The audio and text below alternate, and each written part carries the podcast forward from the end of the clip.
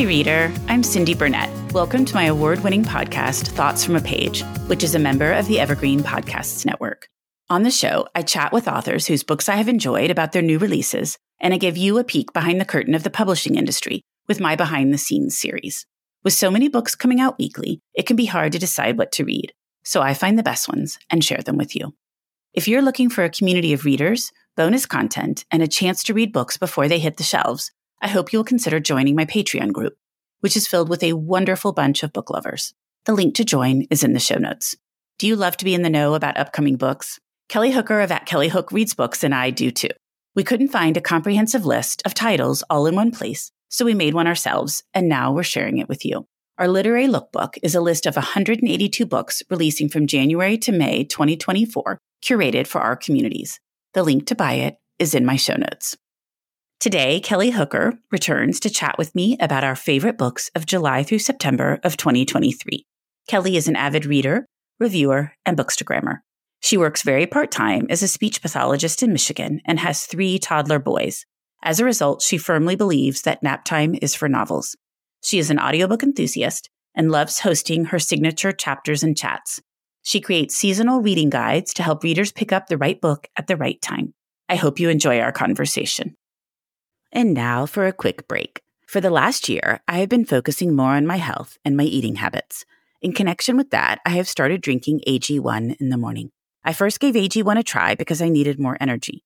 Since drinking AG1 daily, I have definitely felt more energized. Not only does AG1 deliver my daily dose of vitamins, minerals, pre and probiotics, and more, but it's a powerful, healthy habit that's also powerfully simple.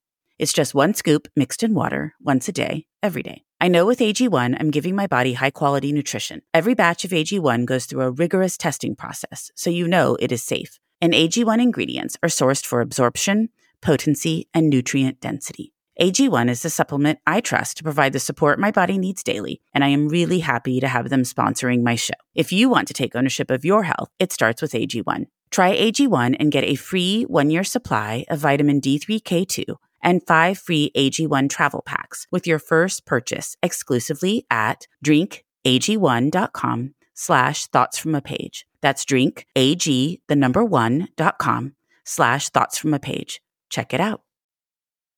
Welcome, Kelly. How are you? I am doing well. How are you, Cindy? I'm good, and I feel like we have not had one of these episodes in a while. It's taken us a little bit of time to find a time to record our July through September favorites, so I'm happy to chat. I am too. It feels fun to revisit some of these books that I read months ago because there are some really, really good ones. It definitely was a great window of time for books. We decided on 12, and I had a hard time getting it narrowed down to 12. I know. I feel like we say this every time, but it's so true. So, what's been going on with you since we last chatted?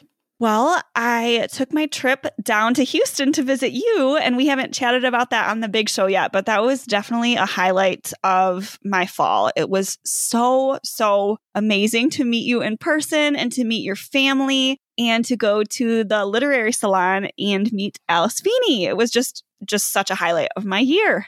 It was a highlight of my year too. That was just so much fun. And I was thinking about it yesterday actually. And I'm like, it already seems like it was so long ago, but we had the best time and Alice Feeney was here. And then you and I did a bookstore tour in Houston and you got to meet Katherine Center. So it was very author filled. It was. It just felt like the perfect getaway. We couldn't have, I don't know, I just couldn't have planned it better. It was so fun.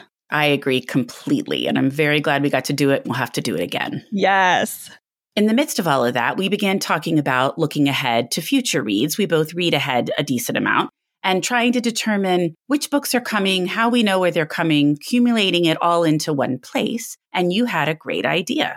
Yes. So I had started a spreadsheet, and I think you had your own system too. And you had reached out and said, Hey, do you want to just kind of join forces and put our list together? And I said, Sure. And so I was putting our list together, and I just posted on Instagram stories that I was working on organizing my 2024 reads. And I got so many messages from people saying, like, hey, how do you find out what books are coming up? Or like, would you be willing to sell your list? And I was like, huh, that's an interesting idea. And so when I came to Houston, we got to just go down this huge research rabbit hole and called all of these publisher catalogs and NetGalley and found so many upcoming 2024 reads that we added to our list. And then we decided that we would get a little fancier and put them together in our literary lookbook. So that is what we're selling for $10. And there are over 180 titles from January through May that are from a variety of different publishers and a variety of different genres. And the books are organized by publication date. And there is a section that has all of the covers and then a list of all of the titles. So if you love to know about what books are coming up and you don't have the time or energy to go through really hundreds and hundreds and hundreds of books and select ones that you think might be good to read, the lookbook is going to be perfect for you. If you're a librarian or an author or work at a bookstore, review books, or you just like to be at the top of those library holds. I always get like a little boost of adrenaline, I feel like, when I'm number one at the library. And so the lookbook is going to be perfect for you. And it's $10 again, and you can purchase it through the shop page on Cindy's Patreon. And I'll put a link in the show notes so that it's really easy to find. But we've been surprised at how incredibly popular it was. We put it out there thinking five or 10 people might be interested in this, and we've had such a wonderful response. And we have already started compiling our list for the second part of the year, and we will launch our second literary lookbook in April 2024. So that will cover books through the second part of the year. And we are just having so much fun putting this second round together. I thought the whole thing was so much fun. And you're just stellar at creating beautiful formats. So it looks so much better than if I had done it where it would look like a third grader had done it. Oh. so it is beautifully formatted as well. Oh, thank you. And it was such a fun project to collaborate on because we're always chatting, like, oh, let's add this. Should we add this? Should we not? And so it's just been just the best hobby. I agree. And I was so curious to see if somebody would say, "Oh my gosh, this is right here by done by so and so." And then we'd be like, "Oh, how did we not come across that?" But instead, everybody's been like, "This is fabulous. It is so nice to have it all in one place." So it made me feel better that we hadn't missed a source that was out there that we didn't know about. There's nothing like this out there that we have found, and just to have this resource all in one spot has been, I think, really helpful to people.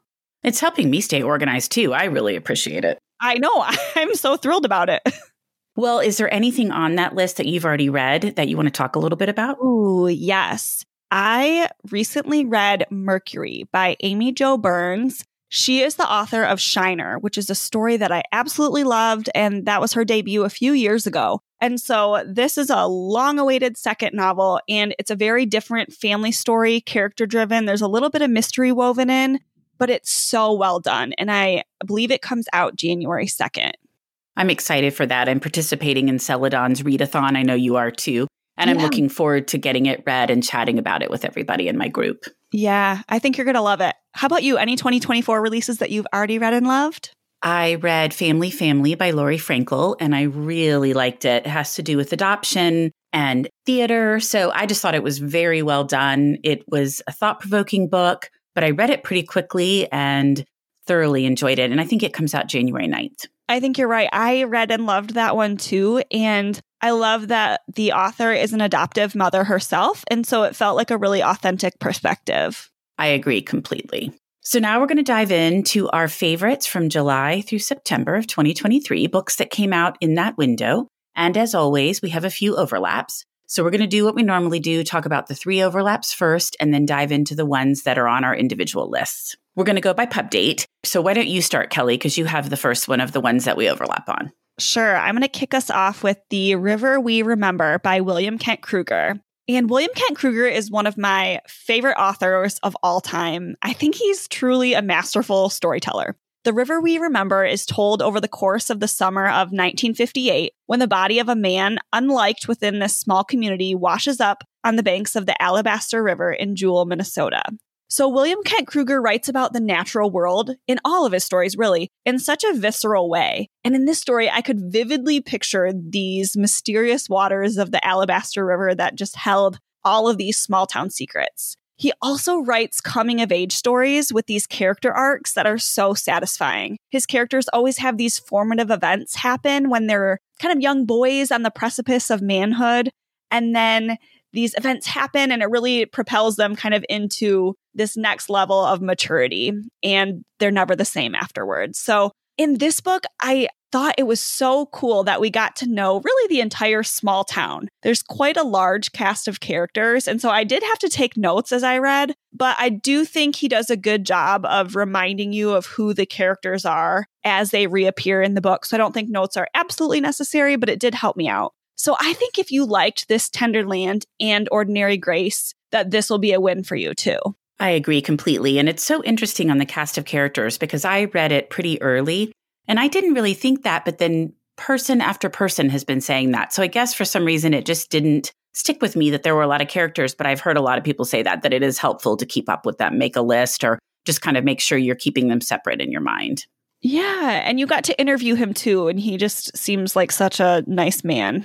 I agree. I just love chatting with him. And he said that this story was inspired by his father's story coming home from World War II and that people always now romanticize that time period that everybody was on the same page and that everything was just idyllic and the war was over and that it really wasn't like that at all. And so that's what he wanted to bring to the page. And I feel like he just really does provide a glimpse into whatever time period he's writing about. This time, small town America in the late 1950s. Mm-hmm. Yeah, he's he's just fantastic. So that was The River We Remember by William Kent Krueger.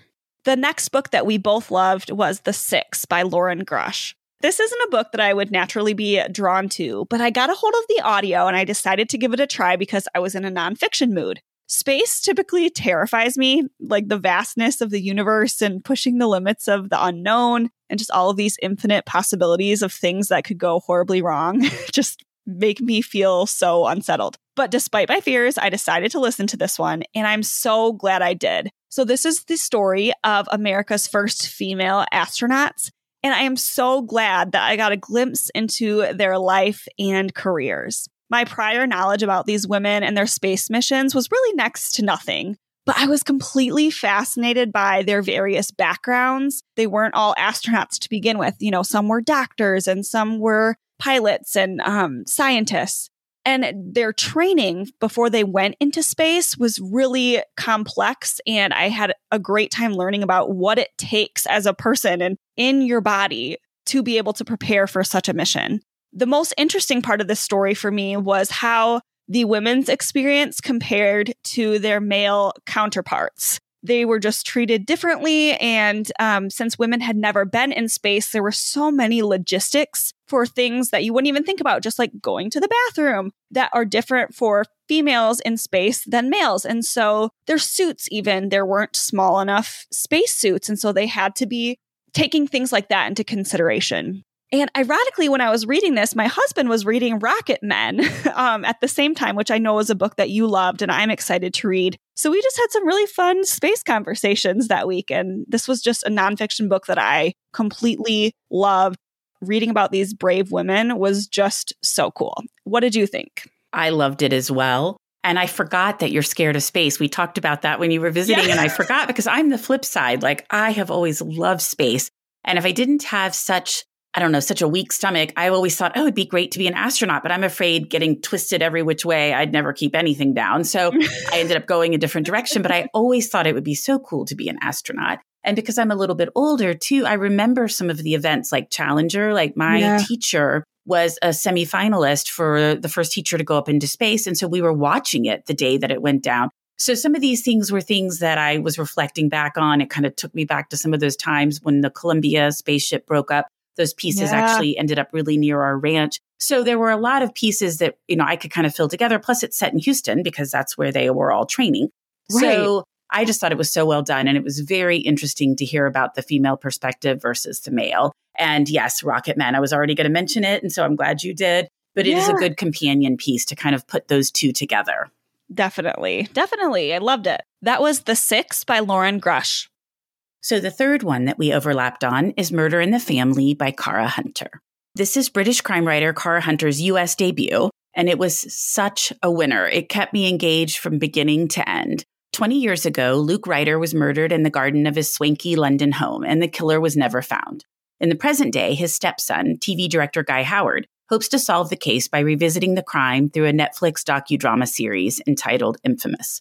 I am always a huge fan of unique and clever formats. And this one most definitely is. Guy has assembled a panel of experts in various fields to sift through the evidence and hopefully solve the case. So their CVs are at the front. All these messages going back and forth between people are included throughout. And then it's also set in a unique structure divided by episodes and in a script format. So instead of just being like a traditional novel, the entire thing is done in script format with these other articles and text messages and reviews woven in. On top of it, there's a review about each episode at the end of each segment. So I just had so much fun poring over it. I will say it's one that I think audio definitely doesn't work from what I've been hearing from people. And even electronic reading would be kind of difficult unless you're very good at flipping back and forth.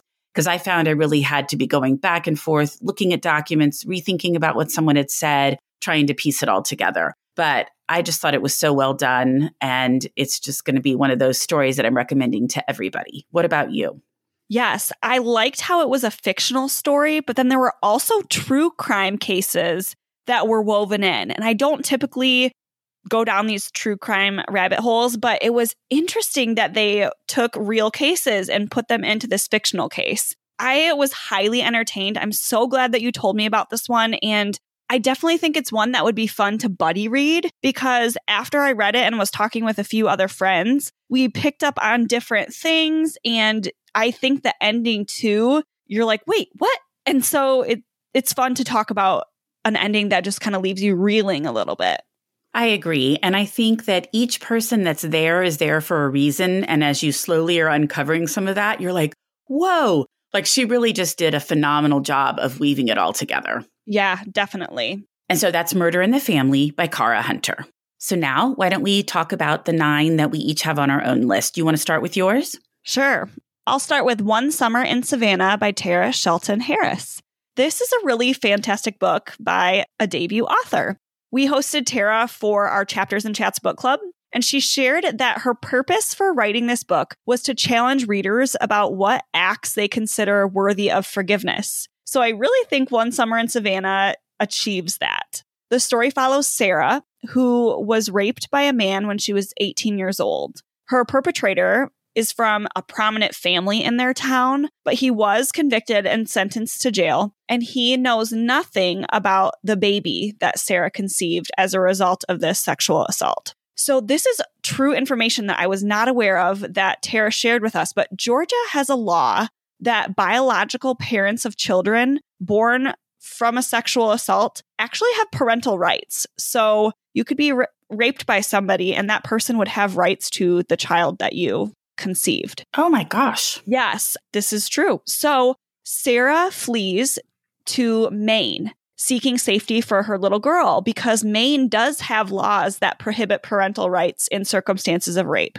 But she returns later to Savannah, back to her hometown to be with her dying father. Back in Savannah, she meets unexpected people who challenge what she believes about forgiveness and grief. So this book has a great Southern setting and a bookstore to adore. I just think that there's so much to appreciate about this novel. It's a really unique love story that is as thought provoking as it is emotional. The writing is poetic, literally, because one of the characters only speaks in poems, which was an interesting choice, but I think it really worked and it's woven throughout the dialogue really well. I also think the story flows seamlessly as it explores a ton of timely themes, including consent, the court of public opinion, and new beginnings.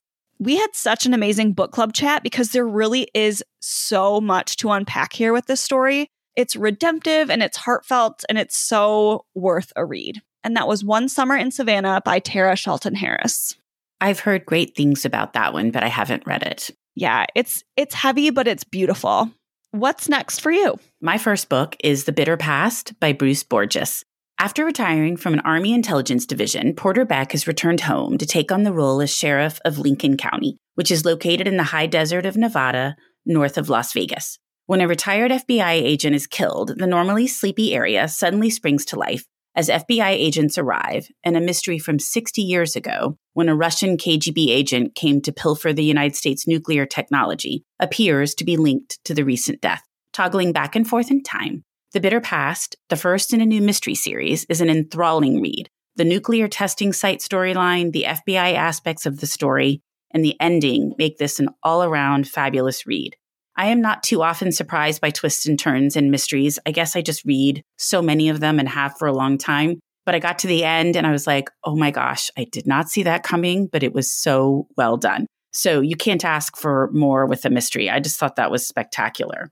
And I'm so excited because book two will be coming out this coming July. It's entitled Shades of Mercy. So you have plenty of time to read book one and be ready to go for book two. But I just love mysteries that weave in history as well as having, you know, a solid mystery plot because a lot of times a mystery is the sole focus of a book and character development doesn't matter as much and you know they're just kind of working through that. But I felt that you really got to know Porter Beck and his family and also all of this history that happened, all the the testing, the nuclear testing that they did in Nevada and the literal fallout from it. It was just completely fascinating to me. And that is The Bitter Past by Bruce Borgos. Yeah, that's a topic that I haven't read much about at all. And it sounds really interesting that he made that into a mystery. Definitely. And, you know, when they started all of that, they had no idea what the true fallout would be. And so when I interviewed him, we were talking about how there would be all this dust from the bombs that would land on their cars and on their homes, and kids would be like playing, like writing in it. And, you know, and people had no idea how harmful all of that was and how long it remained in the air. So mm-hmm. it's just really mm-hmm. interesting to like visit the facility and the story and see how things played out. And then the mystery itself was spectacular. Good. I'm glad you enjoyed that. What's up next for you?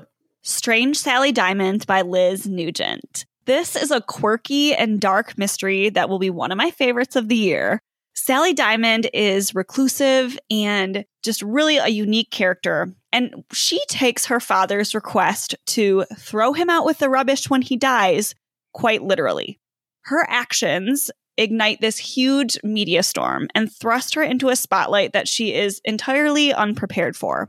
While in the spotlight, this opens up an unwanted door to her past trauma, and the story takes off from there. I think that it's best to go in blind to this book, but you should be aware that there are many, many trigger warnings, so please check those first. What's done really well are the quirky characters that capture your heart, as well as the comic relief that's woven into the story that does have a lot of disturbing aspects. But despite that, it still has a light tone to it. I also loved how neurodivergence and mental health are portrayed respectfully and with great sensitivity. So, despite the heavy themes, the story isn't devoid of hope, and readers who enjoy the found family trope will especially appreciate this one. I also wanted to mention that there are two separate endings. The difference on the page is quite subtle, but emotionally, I think it makes a big difference. So, without spoilers, I'll say the UK ending is more melancholy and depressing, whereas the US ending has a bit of a lighter tone. You won't soon forget Strange Sally Diamond by Liz Nugent. I have been so back and forth on whether to read this book. I even bought it but then I see people's trigger warnings and I'm like, I am way too wimpy. I think I'm just going to have to pass on it. But so many people have been raving about it. I know. I do think it's a tough one maybe for you because there is a trigger warning for pedophilia. So that could be off putting to many readers. But I do think that there are some heartwarming aspects to the story too. But you, you just got to know yourself. Oh, absolutely. And I don't think there's anything wrong with being able to stomach all of that. I'm just so wimpy that I can't. So, but people have been raving about it. So, definitely, it seems like it will be a top read for many people this year. Yep, I think so. And now for a quick break to take a moment and thank today's sponsor, Air Doctor. Americans spend an average of 90% of their time indoors and take approximately 20,000 breaths a day. According to the EPA, indoor air is two to five times more polluted than outdoor air, and in some cases, even up to 100 times more polluted. I struggle with allergies myself that poor air quality exacerbates, and so using my air purifier from Air Doctor really helps me manage my allergies. So what's the solution to poor air quality? Air Doctor has introduced an air purifier that has captured the attention of established media outlets such as CNN, money, and more. Air Doctor filters out 99.99% of dangerous contaminants and allergens such as pollen, pet dander, dust mite, mold, and even bacteria and viruses, so your lungs don't have to. All Air Doctor purifiers also feature WhisperJet fans, 30% quieter than ordinary air purifiers. Want to breathe better? Head to airdoctorpro.com and use promo code Thoughts from a Page. And depending on the model, you'll receive up to 39% off or up to $300 off. Exclusive to podcast customers, you will also receive a free three three year warranty on any unit, which is an additional $84 value. Lock in this special offer by going to AIRDOCTORPRO.com and use promo code Thoughts from a Page. Air Doctor also comes with a 30 day money back guarantee. So if you don't love it, just send it back for a refund minus the shipping. And now back to the rest of the show. Okay, what do you have? I have another mystery. I feel like maybe I'm a little mystery heavy this time, but there have been so many good ones coming out. So it's The Last Ranger by Peter Heller. So this is a compelling mystery that is set in Yellowstone National Park. And there's a skirmish between a local hunter and a wolf biologist, which turns violent. And then this park ranger, Ren, is facing his own demons as well as he tries to figure out exactly what happened. So Ren is a park ranger in Yellowstone tasked with the duties that are both mundane and thrilling. He has to break up fights at campgrounds, save tourists from moose attacks, and attempt to broker an uneasy peace between the wealthy vacationers who troop around with cameras and the locals who want to carve out their own meaningful life here in this beautiful landscape. When he discovers that his friend Hilly, a biologist and wolf expert, nearly died in the steel jaws of a wolf trap, he hopes it's just an accident. But as things begin to unfold, he realizes that something more menacing is at play. So Heller is a poet and his writing is just so lyrical. It's a little bit like when we were talking about William Kent Krueger. Heller's ability to just make you feel like you were standing there in Yellowstone, envisioning the wolves, the flowers, the water running, the fishing. Like he just drops you right in the middle of all of it. It's not a fast paced story. And I have seen some people talking about how it's more character and less fast paced. And I do agree with that, but it's beautiful. I'm completely fascinated with the wolves, and that is on my bucket list to get to Yellowstone and actually see the wolves in person. But ever since I read American Wolf and then the one by Charlotte McConaghy, Once There Were Wolves, I am just obsessed with this wolf community and what they've done as they have returned to Yellowstone. And so this story takes off from there, but goes in a different direction, which kind of surprised me, but in a good way. And I feel like on top of the issue of the wolves and everything that that has returned to Yellowstone, he also brings in some other very timely topics that I don't want to spoil. The other thing that's interesting is we're huge national park people. And so as he talks about Ren's everyday job and the things he has to do, like save people from getting too close to a moose or to quit parking on the side of the road. We spend so much time in Rocky Mountain every summer and we just see people doing the same stupid things over and over again. And I comment to the Rangers, like, do you not get so tired of having to be like, come on, folks, like, you know, let's get it together. And so it was just interesting to see Red dealing with those things on the page. I even said that to Peter Heller when I was interviewing him that I felt like our summer had been brought to life because I see that happen so often in Rocky Mountain. I think this would make a perfect summer road trip book. Like if you're going out to a national park, just pop this in as an audiobook. I think that would be so fun. I agree. And he wanted to read a passage when I interviewed him. And usually authors don't do that. And I was like, okay. But he did such a beautiful job. I mean, he has this like deep, vibrant voice, and the way his writing is so poetic. I just thought it was fascinating to listen to him read. So then I was yes. glad that he'd done that. I think so too. And that's The Last Ranger by Peter Heller. Okay, next for me is An Honest Man by Michael Koryta. I'll start by saying that I absolutely love an under the radar gem.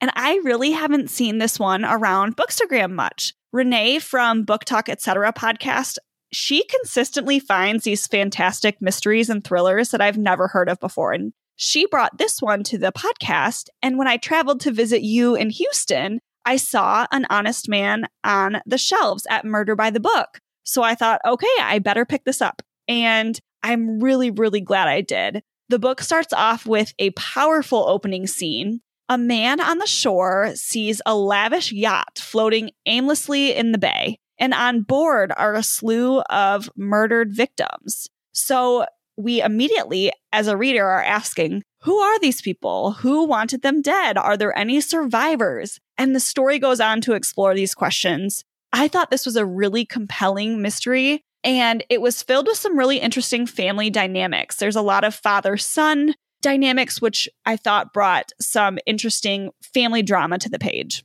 I also loved the coastal small town setting and really the detectives and characters trying to solve the case had some fun dialogue and were really well developed. I can see this maybe being made into a series. I don't know if it's going that direction, but I just wanted more from the lives of these characters. This was my first book by Michael Koryta, and it definitely won't be my last. He has a pretty extensive backlist that I'm excited to dive into. and that was An Honest Man by Michael Koryta. I remember when you bought that one. And Michael Koryta always makes me think of Murder by the Book, where I used to work, because that's the only place I've ever seen his books. A couple of the people that worked there loved him. And so we sold a decent number of his stories, and I never read any of them, but I really need to add this one to my list and see what I think. I think you'll like it. It's not too gruesome or gory, and there's a lot of layers to the mystery. Definitely not a popcorn thriller, just a really good read. You know, I always like those so much better when there's depth to a story. Mm-hmm, exactly. Okay, so my next one is The Bookbinder by Pip Williams. As a lover of literature, I found this historical novel utterly engaging. Williams blends fact and fiction while celebrating words, books themselves, and the power of the written word. The story is set in Oxford amidst the backdrop of World War I as men are slowly drafted and recruited to fight. Since age 12, twin sisters Peggy and Maud Jones have worked as bindery girls at Oxford University's Clarendon Press, where they bind the books, but are explicitly told you cannot read them, you just have to bind them. As the war rages, Peggy is wrapped into a secret project, as well as volunteering with wounded soldiers, both of which open up her very limited world. The true beauty of the book is how Williams captures this historical period from a woman's perspective the unprecedented and catastrophic impact of the war and the arrival of the Spanish flu. I knew nothing about bookbinding, and she really brought that to the page in such a fascinating manner that I just wanted to learn more. She's done these great videos on her website where she actually binds several books and what that looks like. She also has done a walking tour around Oxford. So if you have time to check out her website, she really provides all this additional information that backs up this beautiful story.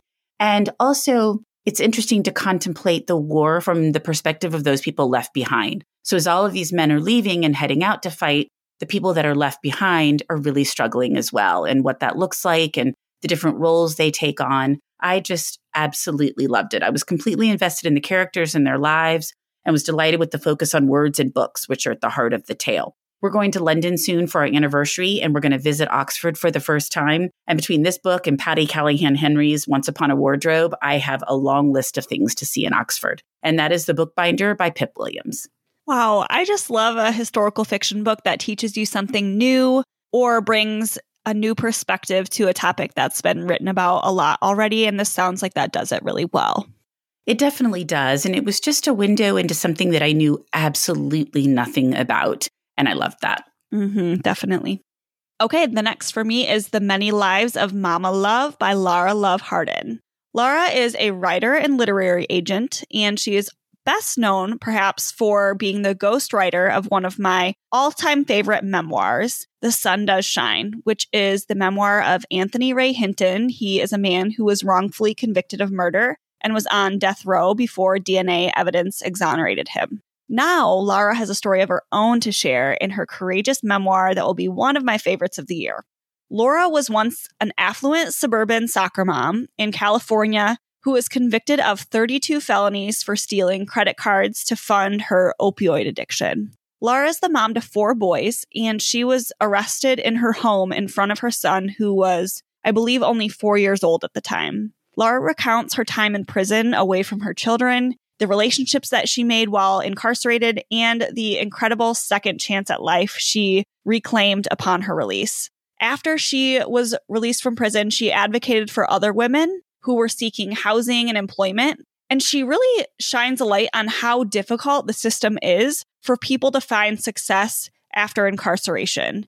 She shares the barriers to becoming productive members of society. And she said this, which really stuck with me. She said, The system is cobbled together out of catch 22s. Like there were just so many places that you were expected to be at the same time, but then you would miss somewhere else that you were required to be, and it would just throw a wrench into things. And so that was really interesting to me.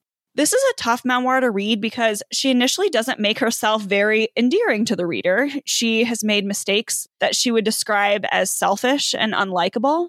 And, you know, as the author, she can decide to show herself in whatever light she wants to be portrayed. So I think it's really brave to be publicly vulnerable about the worst choices that you've ever made.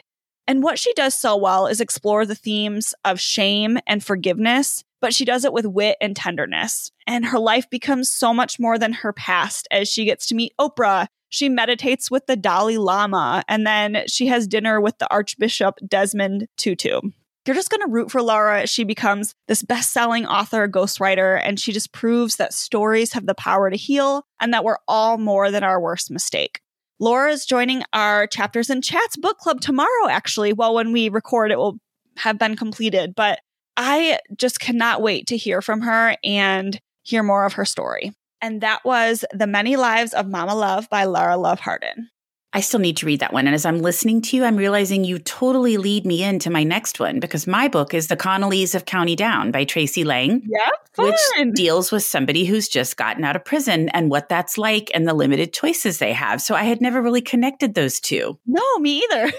So, fans of Lange's debut, We Are the Brennans, will revel in her standalone sophomore outing, The Connellys of County Down. I'm always a little anxious to read the second book by an author when I've loved their first book because one, people have forever to write their first book and their second book often has to be written in a much shorter time frame. But also if you've loved the first one, you're going to inevitably compare it to the second one.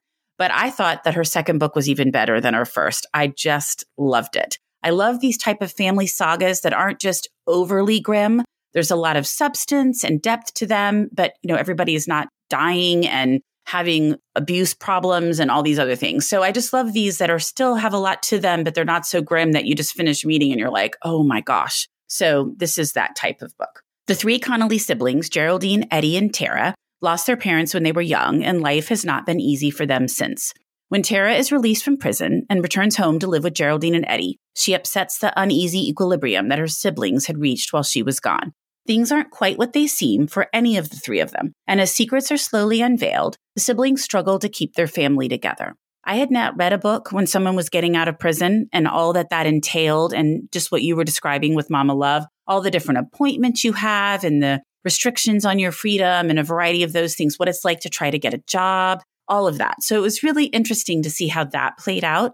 I interviewed Tracey about the book, and she said that that was part that her editor had her beef up a little bit. The parole officer and trying to understand what that looks like because that isn't something people read about as often. But one of my favorite parts of the story was how Tara got this job with these gamers as a graphic designer and they're trying to create this game out of their home and the moms are there and she's coming in and helping them do all of this graphic design. Like I just loved that part of the story I just felt there were a lot of sweet touches. Some characters are more likable than others, and it's kind of easy to see where one part of the story is going, but I just thought it was fabulous. I thoroughly enjoyed the sibling dynamics, and I'm a huge fan of her writing and characters. So if you love family dramas and solid character development, I think this would be a great fit. And that's The Connellys of County Down by Tracey Lange. I really enjoyed this one too. My favorite aspect was how she portrayed living life following a head injury and just some of the ongoing effects that that can have on somebody's quality of life and their just day to day living. And I used to work with adults that had head injuries. And so that really resonated with me. I agree. I thought that she handled that very well. Mm-hmm. I think so. Next for me is Good Bad Girl by Alice Feeney.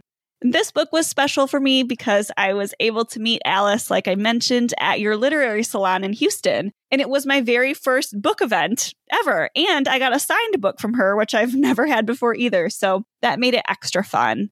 One of the things that I love most about Alice Feeney is that she never fails to surprise me. Each one of her books feels distinct, and I appreciate that she isn't afraid to try something new. Her books never feel formulaic to me. Good Bad Girl takes Feeney's signature cleverness into domestic suspense territory, and she explores mother daughter relationships with a cold case kidnapping of a child and murders within a nursing home. The story doesn't have the same page turning thrills of her previous books, but it does have fully developed characters and a really thoughtful portrayal of postpartum depression. Alice Feeney challenges readers to consider what it means to be a quote unquote good mother. And I'm always drawn to stories of motherhood, so I really liked that she went there. This book reminded me a little bit of Sally Hepworth's books, kind of that same same tone. And so I think that if you've liked Sally Hepworth's books in the past, that you'll like this one as well. That was Good Bad Girl by Alice Feeney. So I have two things to say about the Alice Feeney event. One, she was absolutely hysterical. Like I would have never dreamt based on what she writes and how dark some of her books get, how funny she would be. I mean, she was just so engaging and we still have people telling us, Oh my gosh, that event was absolutely hysterical. Yes. And then the second part was how much effort you and I went to. You so nicely helped me so we could record that so it could be a live event on my podcast. And then we were all set. We'd spent all this time getting it ready. And then my phone somehow got too close to the computer and overrode all our settings. And so all the interview sounded like was wah, wah, wah, wah, wah, wah. So I was like, ah. So every time we mention that event, I just again cringe and think that would have been such a great interview. she just had this like dry wit about her. She was so funny and understated. One of the things that was most interesting to me about that interview, too, is she said that nobody reads her books until they're done. Like she doesn't have anybody look at them and she just hands them over to her, her husband as her first reader. And he's was kind of like shocked and horrified the first time and was like, What have you written? You know, he had no idea that she had that dark side thriller author in her. So I thought that was really funny. I agree. And that they're willing to just take the risk that she's going to write a book that everybody loves so nobody sees it until she hands it to her agent when it's completely done. And then talking about her husband being like, whoa, when she talked about the audiobook narrator and the producer who was sitting in the booth with her while the audiobook narrator was in the actual booth recording. And he kept inching the chair farther and farther and farther from her as the book got darker and darker. And he's like, You wrote this? And she'd nod and smile. I just love that story. yeah, she was so charming. I adored her, and that event was so fun. I agree. My next one is The Great Transition by Nick Fuller Googins. First, I will say that I categorize this one as a climate utopia versus a climate dystopia. I think people get turned off by all of this super grim climate fiction. I, for one, actually love it because I really enjoy seeing how authors handle different things and what they think is going to happen in the future.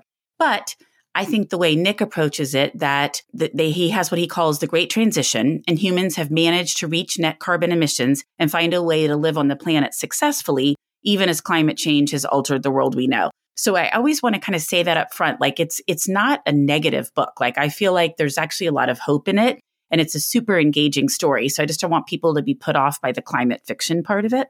But it's set in the future when climate change has drastically altered the landscape of Earth. Emmy and her parents, Larch and Christina, reside in Nuuk, Greenland, after most of the United States is left to rewild following the Great Transition, which is a time when a movement of people banded together to save the planet and ensure that it remained habitable. When Emmy's mom goes missing and a dozen climate criminals are brazenly murdered, Emmy and Larch head out in search of Christina as they realize they may not know everything about her present day activities.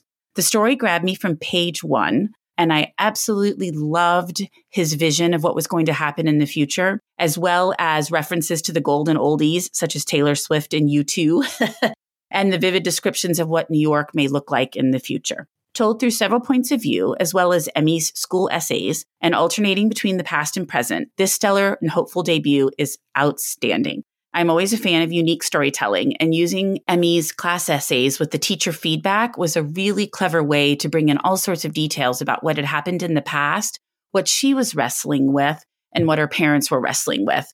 I think that he makes such a good point that when you haven't lived through something yourself, which I think we see sometimes with like the wars and then the people who come after the wars, that you can't really envision what that time period is like. And so there's this kind of push and pull between the people who did survive it not wanting to have to explain how horrible it was, but also they feel, you know, so lucky for you that you didn't have to live through it. And I feel like that's what's happening here. There's this tension between Emmy and her parents because they don't want to have to relay all of these horrible things they lived through uh, until they got to a more positive time.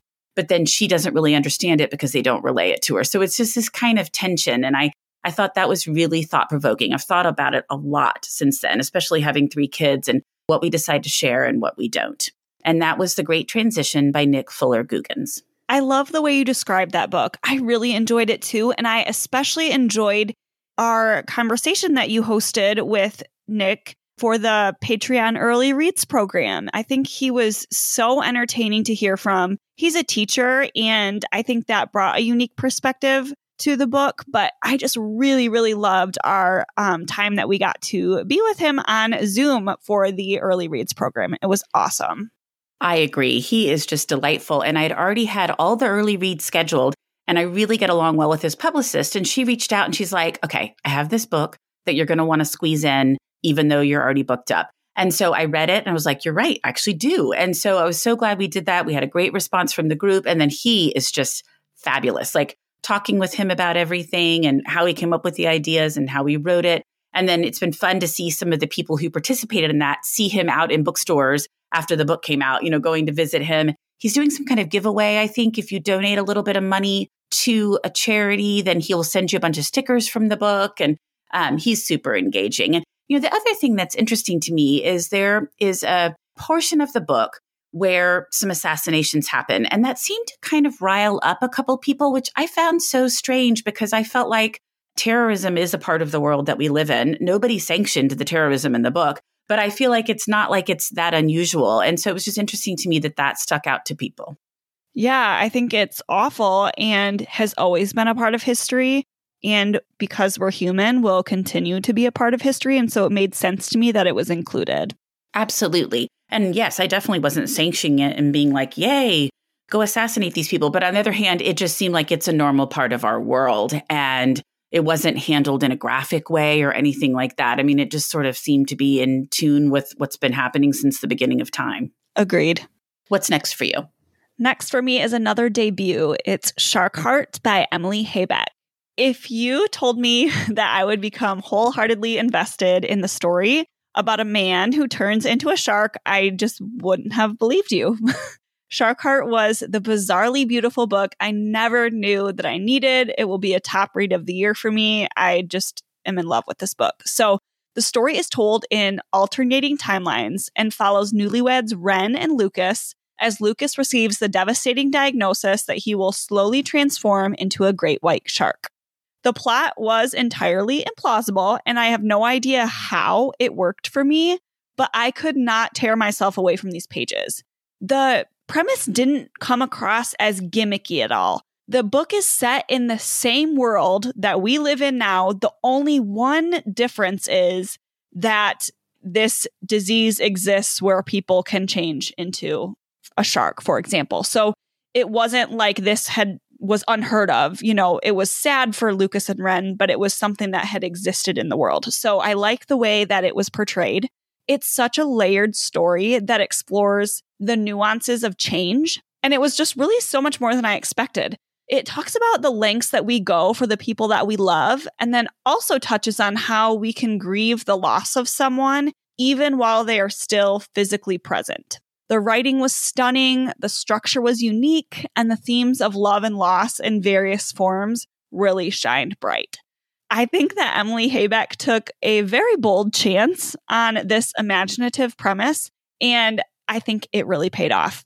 We hosted Emily last month for our Chapters and Chats book club, and I asked her, How on earth did you come up with this premise? This is crazy to me. And she really had no idea. But she did mention that with her background in theater, that it felt more natural for her to write a story like a play script, which she did. And that was really unique. And so I just loved her. I'm rooting for her, and I can't wait to see where she goes from here. And that was Shark Heart by Emily Habeck. And you mentioned chapters and chats again, and I want to make sure people know how to sign up for those if they want to participate. Will you tell everybody really quickly? Yes. So you can message me on Instagram at Kelly Hook Reads Books, and I can add you to any of our upcoming chats. On the top of my profile, I have our upcoming chats that we've confirmed pinned to the top so you can see what's up and coming. You can always comment on that post as well if you would like to join. And if you don't have Instagram, that's fine. You can just send me an email at kellyhook.readsbooks at gmail.com and then I can send you the Zoom link and be sure that you're included. Perfect, because there's so much fun to participate in. So I just wanted to make sure if people wanted to be added, they knew how to do it. Absolutely. The more the merrier. It's free. It's so fun. Even if you can't make the date of the chat, we record all of these author chats. And so they're posted to our YouTube channel after the fact. And so if you just let me know you're interested, even if you can't make the chat date, you'll still have access to that recording. Perfect. Yeah, thanks. So, my next one is kind of out of left field, but I thought it was such a fascinating and quick read. And it's Disneyland on the Mountain by Greg Glasgow and Kathryn Mayer. So, this under the radar book is a quick but very compelling read. It's nonfiction. It has to do with when Walt Disney tried to create a ski resort, something I knew absolutely nothing about. He wanted to create a vacation destination where guests could ski, ice skate, and be entertained by a Disney Imagineer created band of audio animatronic bears. Do they sound familiar? In the summer, visitors could fish, camp, hike, or take a scenic chairlift ride to the top of the mountain.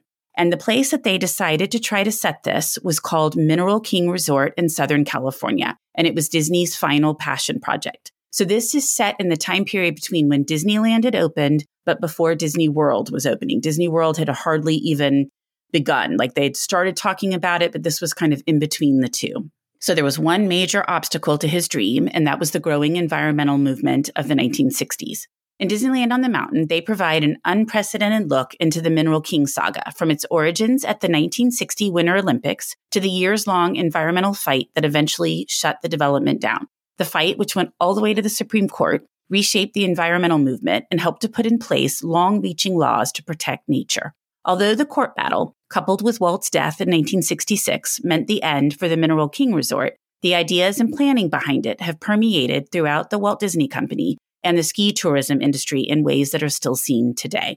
So the bears that I was mentioning are part of the Country Bear Jamboree because when Mineral King didn't open, they'd already created these bears and they had to have a place to put them. So they ended up putting them at Walt Disney World. And I grew up going to that all the time. So it was just kind of an interesting bit of trivia to learn. But also, they do such a great job of placing this in the history of both the Walt Disney Company, but also what's happening in the country in terms of the environmental movement and other things. Like I had no idea that Walt was the one that kind of launched the large pageantry that we now have for Winter Olympic ceremonies opening because he was tasked with creating it for the 1960 Olympics. So that then kind of launched a whole new path of these very elaborate opening ceremonies. I did not know that. And also, I did not know he was such an environmentalist. I forgot about some of his documentaries and different things that, you know, came into American homes at the time, talking about how important it is to preserve outdoor spaces and animals and all of that. So I just felt like I learned so much. This book was timed with coming out with the 100th anniversary of Disney. And obviously, Disney's had a lot of drama in recent years, or really the last year or two. It's interesting to see that they have dealt with that type of stuff in the past. So I just felt like all the way around, this is a very intriguing book super quick read. And there was one other part because what happened is part of the reason that the environmentalists won was that part of the land that they would have to use to allow people to get to Mineral King went through Sequoia National Park. And so they were going to have to get an easement from the park and allow people to be coming and going all the time from Mineral King. And we had just been to Sequoia like a year and a half ago. And so it was interesting to kind of put that into place. And that land, I think it was like federal land, but maybe it wasn't completely part of the park yet. And as a result of all of this, it became part of Sequoia National Park, which I love to hear. And then also how much he impacted future ski resorts, like what you see now in Colorado, Breckenridge, those type of places. Prior to trying to build Mineral King, ski resorts were very basic and they weren't geared to the family and they weren't geared to really anything but just going straight down the mountain. And he just revolutionized all of that it's just very interesting all of the different aspects that came out of this case. And that is Disneyland on the Mountain by Greg Glasgow and Kathryn Mayer. That is fascinating. I knew about absolutely none of that before. And I think that is so interesting. I'm glad that you brought that up. I haven't seen that anywhere besides you on the podcast, but that sounds really great. It's a smaller publisher. And so I don't usually deal that much with them, but I deal with an outside publicist who had pitched it to me we're huge Disney people in my family. So I was like, oh, I don't even know anything about this. But then once you read it, it's so much more widespread than Disney. And like I said, it is small and it is quick. So I think it'd make a great gift at the holidays too. Oh, yeah. That's great. It sounds like one that would be universally appreciated. I think so. So what's up next for you? The Other Year by Rea Frey. This story confronts readers with the question what if one simple moment could change life as you know it? This is a sliding doors type story following a mother who experiences the tragic drowning of her young daughter in one timeline. And then in another timeline, her daughter is alive and well. So she's at the beach. Um, she just looks down for one second. She picks up her head, and then her daughter is nowhere to be found. And again, in one timeline, her daughter pops right up, and the other, it ends in tragedy. Rea Frey touches on some really deep rooted fears shared by many parents. The story explores themes of guilt, complex relationships and debilitating grief so well. It did feel heavy at times, but then you switch to the alternate timeline where the relationships and dynamics are different. And so everything was right in the world and you can carry on. And so it didn't feel like you were stuck in one sad spot for too long. And so I really liked how she played around with the two timelines. I thought it was very creative. The other thing that was great about this story was the audiobook. It's narrated by Karissa Vacker. And I could put the book down like mid timeline, so mid chapter. And when I picked it back up to listen to it, I could immediately discern which timeline that we were in based on Karissa's intonation and the tone. So I felt like it was really, it just added so much emotion to the story hearing it done through the audiobook. And as I was reading this, I posted about it in my Instagram stories. And Rea actually sent me a voice message on Instagram direct messages, just kind of generally saying what she was trying to do as the author and sharing some of her perspective. And I just thought that was so thoughtful. I have never had an author reach out like that and just say, like, hey, thanks for reading. Like, here's what I was trying to do. So the other year is a story that is incredibly thought provoking. And I think it's going to make for a really great book club discussion. Rea's joining us for chapters and chats in December. I can't wait to hear from her. She seems so warm and interesting. So reach out to me if you would like to join us. That was The Other Year by Rea Frey. That one sounds so heavy. I know it alternates between heavy and, and not so heavy, but I just feel like the loss of a child is so hard to read about. You're not wrong. You're not wrong. You definitely get into your feelings on this one, but I always like to consider stories like that explore the the path not taken in life or what if. And so for me, that really stands out and gets me thinking and I appreciate that. Absolutely. And it definitely seems like people are receiving that book really well. I think so too. I'm all like, that's too dark. That's too scary. That's too sad. I'm a wimp, clearly. no, you're just tenderhearted. That's good. That's a good quality. I don't know. So, my next one is The Last Devil to Die by Richard Osman, a book I'm sure no one has heard about. After my last book, which no one has really heard about, I feel like everyone on the planet knows this series. So, this is the fourth in the Thursday Murder Club series, and shocking news reaches the Thursday Murder Club. An old friend in the antiques business has been killed, and a dangerous package he was protecting has gone missing. As the gang springs into action, they encounter art forgers, online fraudsters, and drug dealers, as well as heartache close to home. With the body count rising, the package still missing, and trouble firmly on their tail, has their luck finally run out? And who will be the last devil to die? I love this series so very much. And this one is by far the best in the series. I've enjoyed them all. To me, book three was probably the weakest, but I still enjoyed it. But book two was outstanding. And this one is even better. Like I just put it away, tears in my eyes. It's just so well done. There's definitely a heavier story in this one. So talking about heavy versus light. And that part was very sad, but I thought he handled it so well. There had been so much talk about that he'd signed on for books like five through seven, maybe in the last year and a half. But in his acknowledgments, he mentions that he is done with the series for now, that he is going to start writing a different series and that he hopes to return to this at some point. So I know everybody's a bit heartbroken because they love these four characters and following everything that they do, but I'll be really curious to see where he goes next. The other thing that I thought was absolutely intriguing about this is that I went on Goodreads while we were getting ready for this conversation, and the book has over 38,000 people have rated, not just reviewed, but rated and the rating is a 4.58. I'm not sure I've ever seen that high a number on a book when it has been out for a while, especially with that many ratings. I mean, that's pretty phenomenal. That is unheard of. It is unheard of. So I thought that was pretty amazing. And then on top of it, the series has spawned all sorts of geriatric sleuth stories, which I am here for. Like yeah. I love them. So I feel like that that has been wonderful that it has done so well that it has been able to allow all these other people to write stories that are not similar, but have the same kind of basic older people that the story focuses around. And I love that. Mm-hmm. I hope that he will one day return to these. And that is The Last Devil to Die by Richard Osman. So, this series, the first book was one that just kind of missed me when it first came out, and I never got back to it. But just for my local book club, it is our January pick.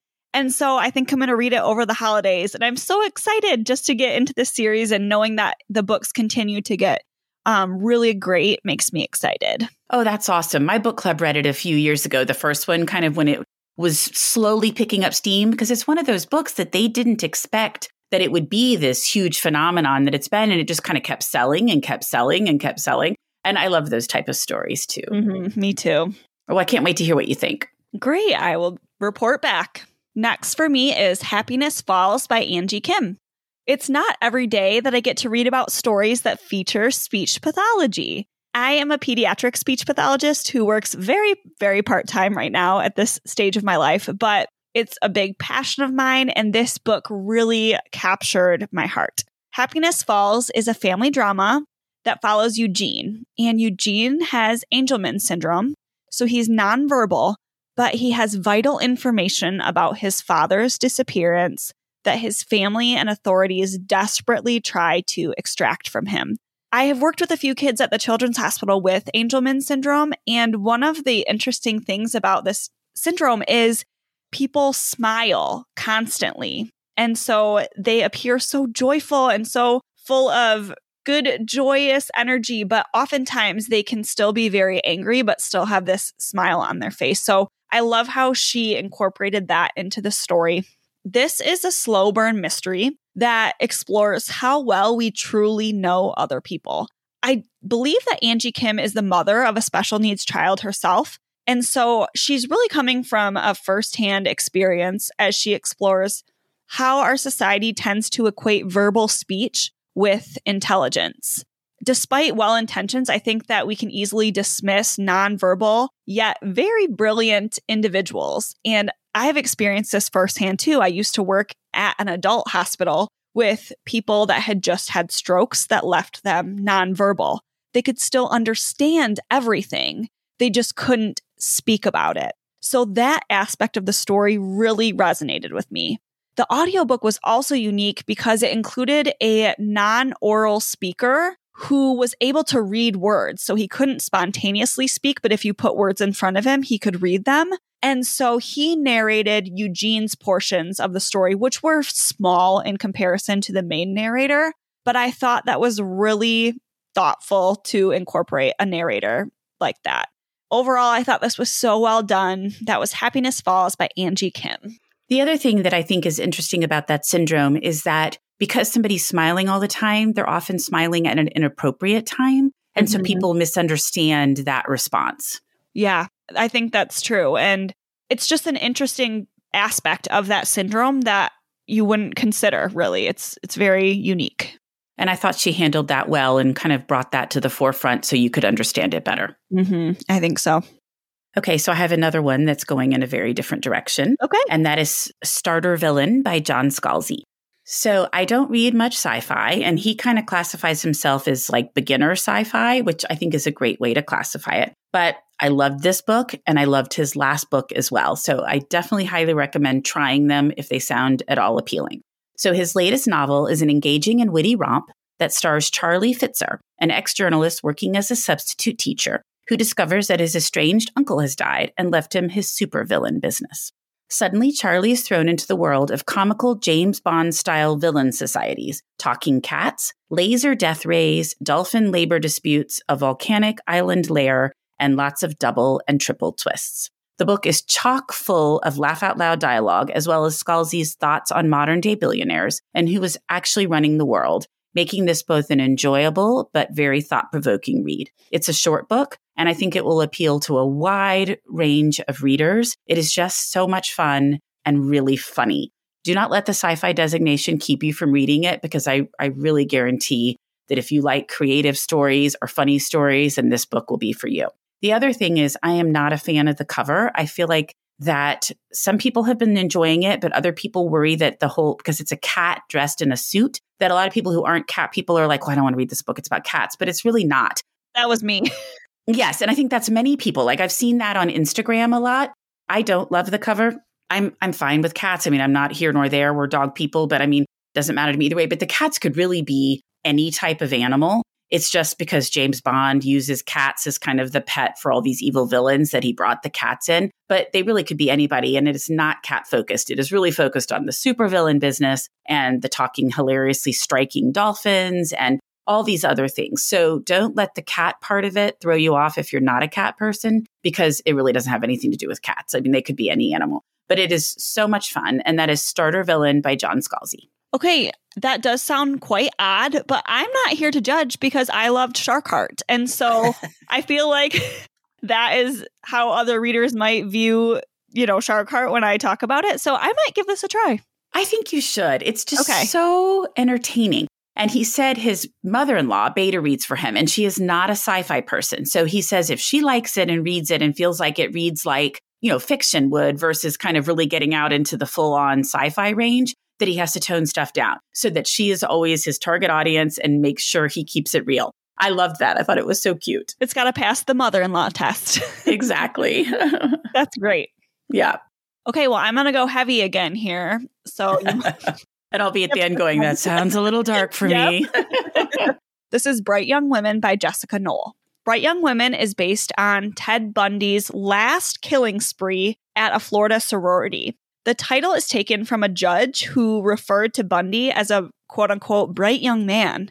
I was equally horrified and fascinated by Bundy's multiple escapes from jail and the ways in which he charmed the public and members of the judicial system. So I don't follow true crime. I don't even really know much about Ted Bundy. So I went in completely blind and I was just baffled at how this all played out. This book is less about the heinous actions of the defendant. So they call him in the book. They actually never use his name intentionally. The story is more about the women who had the great misfortune of crossing paths with this notorious serial killer. The story shines an unflinching light on the leniencies offered to Ted Bundy compared to the scrutiny that female victims and witnesses of his crimes were under from the public, from the judicial system. It was just really unfair the way they were portrayed versus this serial killer who people were saying, oh, he's so handsome, he's so charming. They were just under his spell.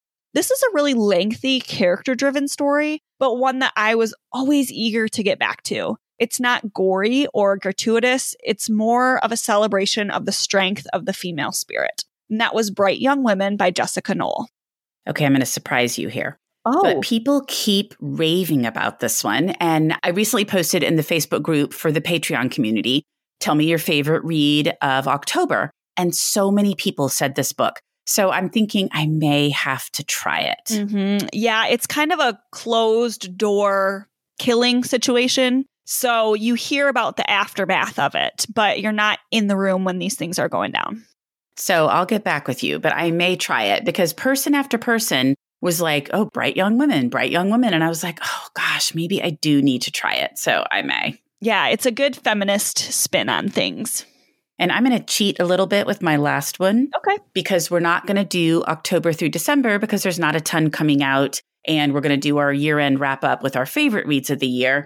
And so we just felt like that was a lot of recording and hard to pull from that window of time when there wasn't so much. So I had one read that will be one of my top reads of the year. And so I'm sneaking it in as my last book, even though it's coming out at the end of October instead of in September. Okay. And that's The Berry Pickers by Amanda Peters. I hope I'm going to pronounce this right, but a Micmac family travels every summer from Nova Scotia to Maine to pick blueberries. And one summer, four year old Ruthie goes missing while they're there, last seen by her six year old brother Joe. Interspersed with their story is Norma's tale of growing up in a wealthy Maine household, overprotected by her parents with dreams of an earlier life that feel much more like memories. The story is not what happened to Ruthie because we know that she is Norma. Instead, it is a tale of trauma and how two families cope with the aftermath of Ruthie's abduction, as well as how secrets can destroy families. While The Berry Pickers is not a happy story, it is a beautiful and powerful one about grief and tragedy and the lifelong repercussions. I loved learning about blueberry picking in Maine, as well as the Micmac culture, and the sense of place is incredibly strong for both Maine and Nova Scotia. I think this book will appeal to readers who like character driven stories, family sagas, or tales steeped in other cultures or locales. It really made me feel so many different emotions because I can't imagine having a four year old child that is just literally abducted off the side of the road and then for years not knowing what happens to them. Like just trying to live with that. And I felt like Amanda really tapped into that. But also, I liked learning about the culture and the families and trying to understand the other side of it for Norma, like how people could do that, like just take a child and yeah. and you know take it as their own. So I just felt like it was a very thought provoking read. It was very interesting. I learned about it from Pamela Klinger-Horn when she came on the show talking about fall reads. I hadn't seen it anywhere. And I posted about it, and then a number of other people read it and really enjoyed it. And now I've started seeing it all over the place. I think it's getting all sorts of attention. So I was very glad to see that. And it's a stunning cover. And that's The Berry Pickers by Amanda Peters. I thought that this was great. It is a Canadian debut author. And so all of my Canadian friends are so happy to support a Canadian author. And I thought this was just a, a story that was so well told. I haven't heard this perspective before, and it was great. It was, and all the berry picking because his family every summer that would be their job. They'd come down and berry pick. And so it was interesting to learn about what that was like. And there was some confusion because the book was published in Canada in April and then it's just published here October 31st. And so I think people were getting a little confused on Goodreads, like, oh, it's already been out. Is it a reprint? I'm like, no, it was published in Canada in April and here now. And the Canadian cover is not nearly as pretty as the US cover. Oh, yep. Well, this was so much fun as always. And I know I've added a couple books to my list and we have a couple more conversations coming up. We're first going to talk about some of our favorite debut novels. And then we're going to do our wrap up for best books of the year, which we're already going to have to be negotiating how many titles that is. because my list right now is probably like 40 bucks. And I'd be like, okay, that's a little long for one episode. It's a marathon eight hour episode. Yeah. Exactly. Part two, part three. but thanks as always, Kelly, for coming on. Thank you for having me. It was such a pleasure. I'm Anne Marie Kelly. Wild Precious Life is a podcast about dreaming big, digging in and connecting across distance, division, and loss. In each episode, I talk with prize winning writers, musicians, and wanderers who remind all of us how we can make the most of the time we have. So meet me here. Let's walk and talk and dream and discover what it means to be wild, precious, and brave.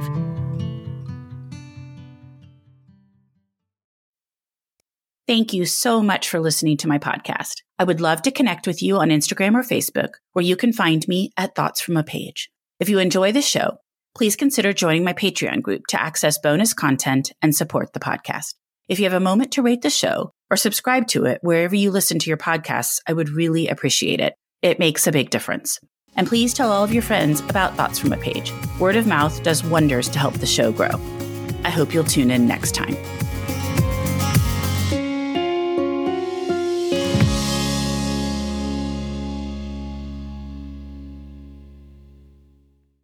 I'm Ken Harbaugh, host of Burn the Boats from Evergreen Podcasts. I interview political leaders and influencers, folks like award winning journalist Soledad O'Brien and conservative columnist Bill Kristol, about the choices they confront when failure is not an option. I won't agree with everyone I talk to, but I respect anyone who believes in something enough to risk everything for it. Because history belongs to those willing to burn the boats. Episodes are out every other week wherever you get your podcasts.